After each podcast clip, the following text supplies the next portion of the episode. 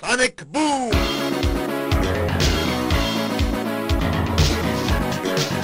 You know that music, Hannah. I do. That is Guile's theme from Street Fighter two, which a clever listener pointed out I misidentified in an earlier episode as the character selection music. Wow, this uh, listener really knows their Street Fighter. You might say it's in their ken, Hannah.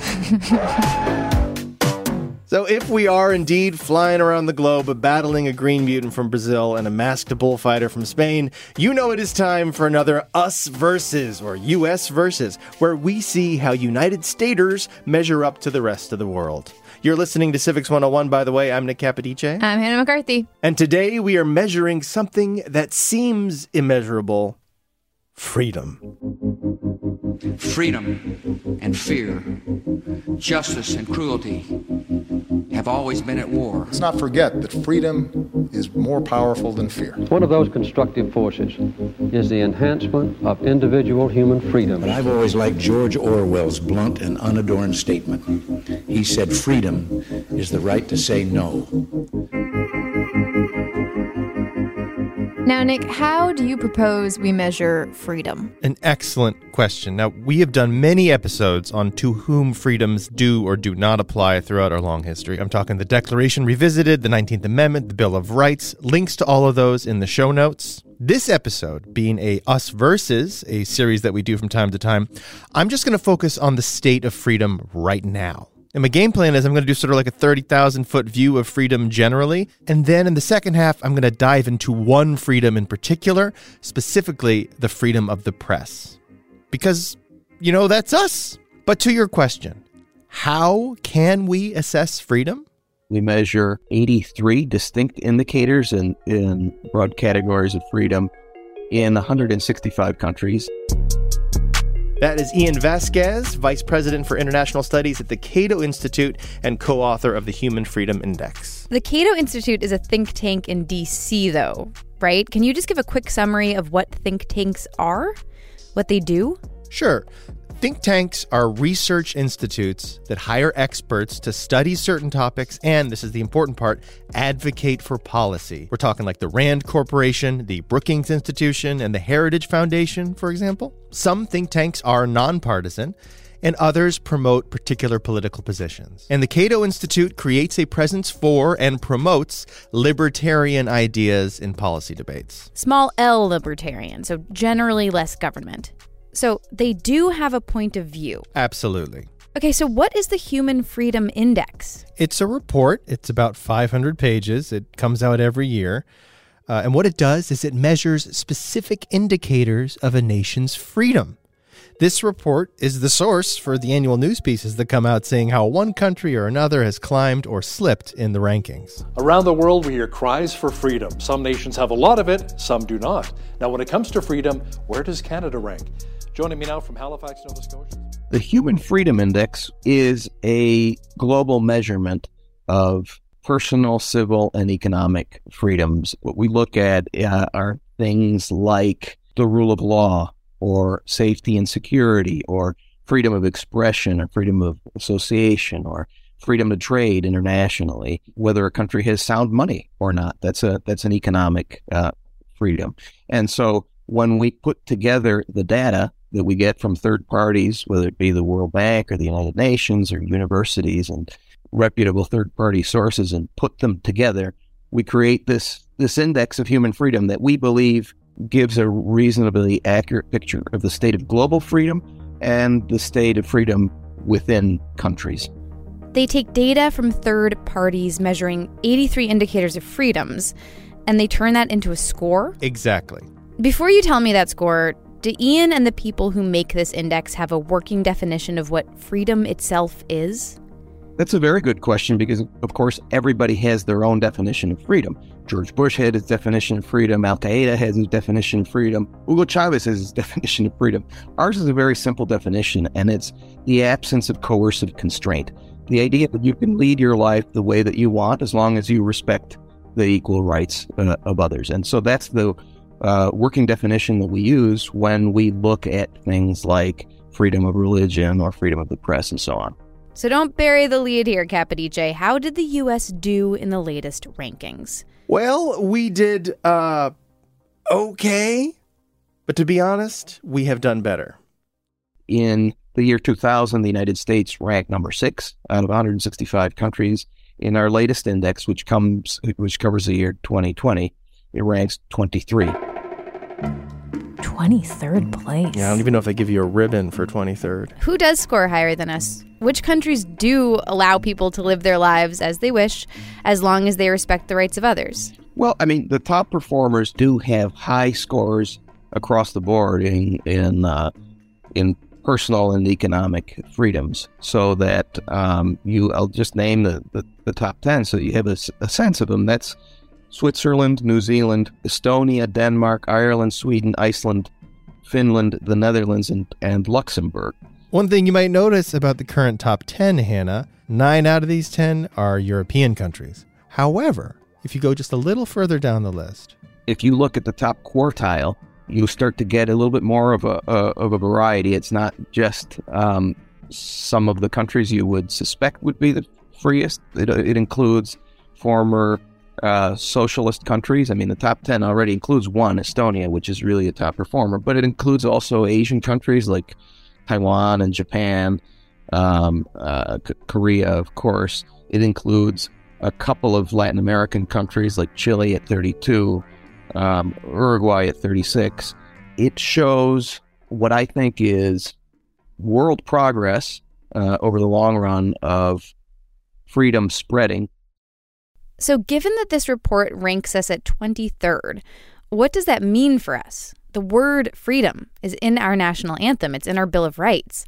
It's used in just about every State of the Union address and so many aspirational messages, like political ads. Should we pump the brakes a little? Should we change how we talk about ourselves? Ian says yes and no. So we can say that it's still among the, the freest nations in the world, certainly in the top quartile.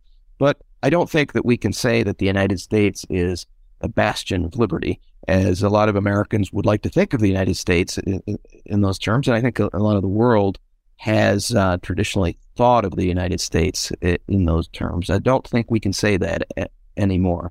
And so in a way, the, the United States parallels what's gone on in the world, but but as one of the most important nations, certainly with a big impact uh, in the rest of the world, the loss of freedom in the United States is very worrisome. Does Ian say what has caused this decline? Which of those eighty-three indicators are lowering our score? The area that deteriorates most significantly during this period of time is the rule of law. The rule of law being that laws are stable and they apply equally to everyone. And that's particularly worrisome because, of course, so many freedoms depend on a good rule of law. And that deterioration in the United States is more pronounced than in other countries. And what we think is going on there um, over the past couple of decades is is that that's a result of the war on terror, the wars that are going that, that had been going on or were initiated during that time period abroad, the war on drugs, the weakening of property rights in the United States. We've talked a lot about property recently on the show, Hannah, but to recap, if you're a person experiencing poverty, you are significantly more likely to be affected by a government construction project, for example. Right. The use of things like eminent domain. This is where the government can claim private property to promote economic or social development. It's got critics on both sides of the aisle. The person who owns an apartment building is compensated, but not the people who live in it. They just have to find somewhere else to live. The financial crisis also weakened people's confidence in the rule of law, partially because of the way that the government responded in so many ad hoc and arbitrary ways, seemingly favoring some well-connected in industries and, and even companies. There was this perception, which I think is correct, of the sort of a rise of cronyism, which of course is absolutely contrary uh, to the rule of law. And that coincides with the rise of populism in the United States, uh, with the rise of Trump and uh, populism in the Democratic Party, where the, the the narrative is, hey, guys, the rules of the game uh, are rigged. You can't trust them. You can only trust me. You know, this is only a strong man can can can fix things because the system, the institutions aren't good. Uh, look at this judge with his first name and his last name. And look at this journalist. He's he's also corrupt. Look at all of the media. it's all corrupt. I mean, I myself have, have uh, serious criticisms of some of the media and so on, but you can't just undermine facts or an entire uh, set of institutions because you disagree with something or you have legitimate criticisms. Ian says that one category in the index has dramatically lowered in the last two years, not just in the U S, but worldwide, and it is freedom of movement. Now, is this tied to the covid nineteen pandemic? Absolutely, directly tied. There were severe restrictions at the local level, at the national level. I mean, international travel just came to a stop. It was basically forbidden international movement of people. So much uh, economic activity was basically forbidden. People in m- many parts of the world were um, essentially prohibited from even leaving their houses for long periods of time. So this was a, a severe uh, limitation on freedom. And to be clear, Hannah, this report is not a criticism or an endorsement of specific COVID protocols. This is just an assessment. We're just measuring what's happening. We're not saying that under certain conditions and uh, and during certain times, this measure or that measure is justified or not justified. I mean, certainly the total the, the autocratic uh, regimes of the world used COVID uh, restrictions or COVID as a as a pretext to crack down on their opponents and on their own citizens in ways that would have been harder for them to get away with uh, had it not been for COVID. Rights groups accuse Mister Erdogan of using the crisis to tighten his grip on power. Critics say it's another example of the pandemic giving the government more control in a series of moves that could lead to instability. This report, Nick, honestly, to me, it's a little bit bleak. Are there any areas where we are doing well freedom-wise? Yeah, there are, and I don't want to be all doom and gloom today. Uh, there is an area we most certainly could improve on, but comparatively is quite strong, and that is the freedom of the press. But before we talk about it, we've got to take a quick break. And before that break, just a reminder that Nick and I write a fun-filled grab bag newsletter every other week. I imagine Nick will put a link to the full Human Freedoms Index in the next one. That newsletter is called Extra Credit, and you can sign up at our website, civics one oh one podcast dot org. And while you're there, please consider making a donation to support the show. It means an awful lot to us. Hey there, everyone. Hey, folks.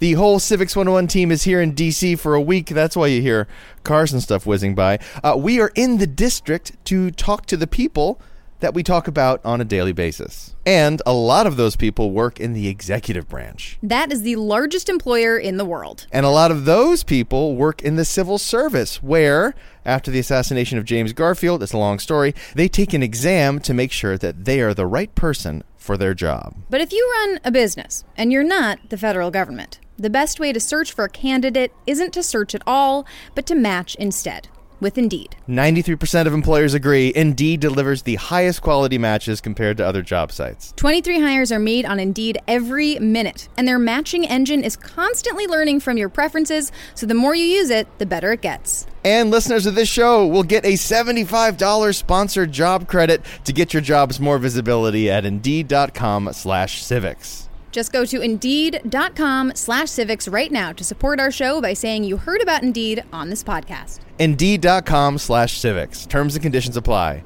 You need to hire? You need Indeed. We're back. We're talking comparative freedom. And before the break, Nick, you said that you were going to get into the freedom that's near and dear to my heart, the Fourth Estate. That's right. Me too, Hannah. Now that we've done sort of a general freedom overview, I'm going to focus just on this one, a deep dive into the freedom of the press. Freedom of information is a fundamental human right and the touchstone of all the freedoms to which the United Nations is consecrated. How do we measure that? I'm glad you asked that because as someone who used to teach a lot of research methods courses, I always tell my students, you cannot use a measure unless you understand how you've defined what, what it is the measure purports to be measuring. This is Jennifer Whitten-Woodring, political scientist and dean of the Honors College at UMass Lowell. She is also the co-author of The Historical Guide to World Media Freedom: A Country-by-Country Analysis. We were gathering data for every available country, um, going back to nineteen forty-eight. So it was a huge project, and we needed a measure that was a measure and a definition that was simple.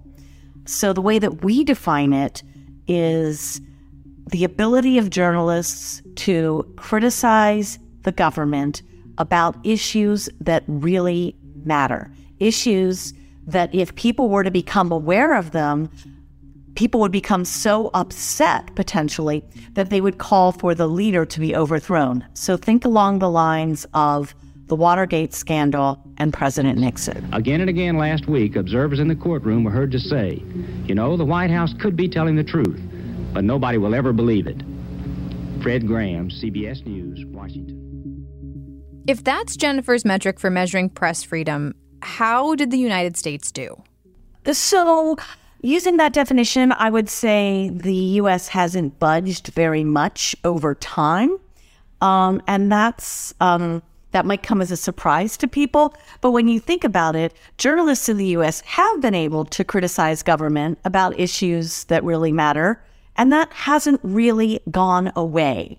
Even under Donald Trump, when um, there was this quite a bit of, well, he described it as a media war, right? But journalists were critical of him and he was critical of them. You know you're a fake. You know that your whole network, the way you cover it, is fake. And most of you, and not all of you, but the people are wise to you. That's why you have a lower, a lower approval rating than you've ever had. But even so, journalists were able to criticize President Trump, and they are able to criticize President Biden about issues that really matter. Now, the degree to which they do so is contested.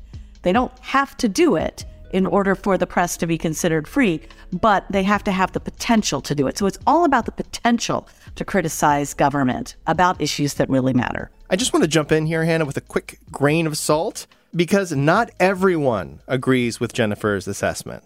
Reporters Without Borders, which is a non-governmental organization that aims to maintain freedom of information around the world, ranks the U S forty-second in press freedom.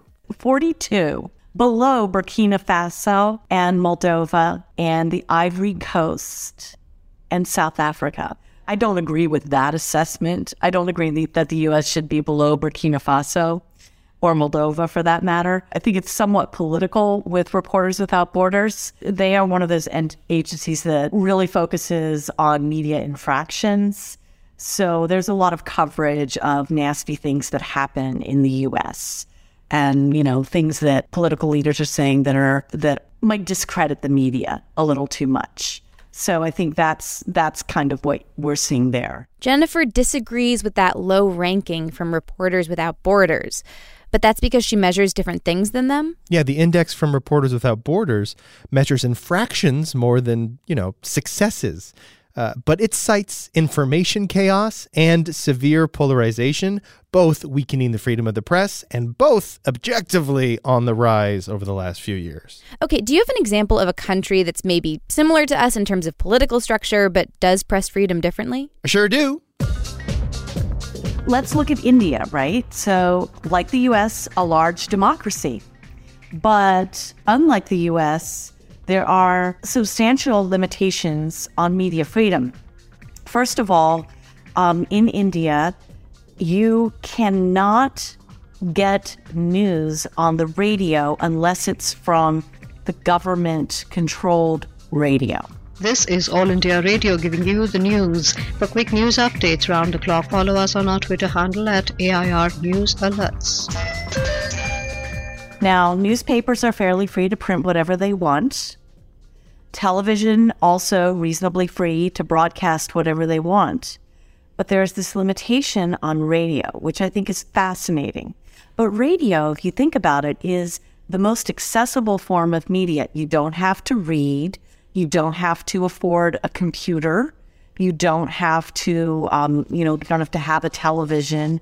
You don't necessarily have to have television signal. Radio signal is easier to get. And Jennifer said that India is not alone, uh, that in those countries where the government controls some aspects of the media and not others, radio is typically the first one they try to regulate. Because if you live in a rural area, radio is more accessible than television. And there's so many jobs where you can listen to the radio while you work, but you can't look at a T V or stare at your phone. All right, speaking of government-controlled radio, I didn't think we'd have to get into it, Nick, uh, but I now think we got to get into it. Yeah. Wednesday, the Twitter owner targeting National Public Radio via his social media giant.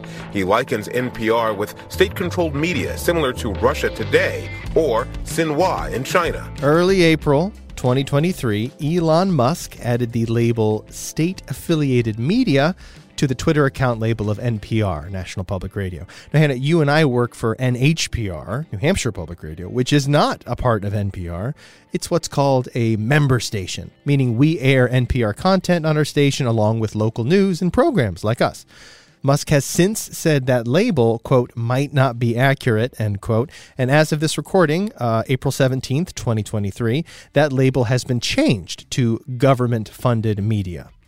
In response, N P R is no longer providing content on Twitter, and many public radio stations around the country, including ours, N H P R, have followed suit. But I gotta say, regardless of how you feel about public radio, the fact is that funding comes from grants. And to throw a number out at you, in twenty twenty, these grants accounted for less than zero point one percent of N P R's total revenue. And while we're at it, while we're talking government funding, uh, it might be worth mentioning here that, like a lot of American corporations, Elon Musk's companies have received many billions of dollars in government subsidies over the last twenty years. All right. Thank you for getting that out of the way. Yep. If anybody wants to learn more about that, get something off your chest, ask some questions, drop us a line, civics one oh one at N H P R dot org. Uh, because while the government has no say whatsoever in what we do here, you, listener, your questions do define what topics we cover on the show. You don't even have to make a donation. Okay, I'm glad that Jennifer feels that freedom of the press is strong in the U S, specifically according to her metric that we are able to criticize the government. But that ranking from Reporters Without Borders is worrisome. How could we do better when it comes to freedom of the press? It's touchy, though, right? Because media journalists are very dependent on political and economic and powerful people, generally speaking. Those leaders, we need them as journalists to get our information for our stories. And I'm, I'm using the we because I used to be a journalist, so I'm very well aware of what it's like to try to interview a public official and they won't talk to you. Or what if your public official just doesn't hold any news briefings or news conferences? Um, and we've seen that in the U S, right? So access to information is always going to be a challenge. So we could improve journalists' access to information for sure. The other concerning issue we have with journalism in the U S is something I think all of our listeners are aware of. It is a combination of a very polarized audience and commercial pressures. News organizations have to make money. That's how they survive. N P R needs donations. N P R also gets donations from big benefactors too, right? You have to get an audience or you're not going to get the donations. Commercial radio, television, internet sites. If you're commercial, you have to get advertising revenue, and you can't get that if you don't have an audience. So the problem is now, how do you get audience? That's what leads to a lot of sensational coverage. That's what leads to a lot of, I think, politicized coverage that we have. But we've got Fox News demonizing Democrats, and frankly, M S N B C News is doing the same thing to Republicans. And, you know, there are some cases where the reporting on um, from M S N B C has been a little sloppy, quick to run with a story rather than check the facts, as long as it makes a Republican leader look bad. And then we see Fox News now with the um, the case about the uh, the elections and the contested elections and the results, possibly just blatantly reporting information that they knew to be false. I think this is the commercial pressures are probably the biggest problem and the biggest threat to the quality of the news media that we have in the U S. Nick, after talking to Jennifer and Ian, do you think there's any way the U S could climb back up in the freedom charts? I honestly don't have an answer to that, Hannah. Doing this episode left me with more questions than answers. All these indexes measure different things. And freedom, which means so much to us, to our national identity, it's such a nebulous thing. Freedom for who exactly? Your freedoms in the U S vary depending on what year it is, what state you're in, the amount of money you have, your gender, the color of your skin, whether you're L G B T Q plus or not. And all we do here at Civics one oh one is try to keep an eye on it all. Maybe I should just close all this out with some Aaron Sorkin, Hannah. A little clip from one of those shows that had a lot going for it and a lot against it. The Newsroom. And with a straight face, you're going to tell students that America is so star-spangled awesome that we're the only ones in the world who have freedom? Canada has freedom. Japan has freedom. The U K, France, Italy, Germany, Spain, Australia, Belgium has freedom. So two hundred seven sovereign states in the world, like one hundred eighty of them have freedom. All right. That's a little bit on how we measure up freedom-wise today. This episode is made by me, Nick Capodice, with you, Hannah McCarthy. Thank you. Christina Phillips is our senior producer, Rebecca Lavoie, our executive producer, Jackie Fulton, our producer. Music in this episode by Ryan Kilkenny, Timothy Infinite, Flux Vortex, Sven Lindvall, Xavi Rusan, Lobo Loco, Howard Harper Barnes, Patrick Patricios, love that guy, Young Karts, Twin Musicom, Yoko Shimomura, and that fellow that makes the good musics free, Chris Zabriskie. Civics one oh one is a production of N H P R, New Hampshire Public Radio. Freedom!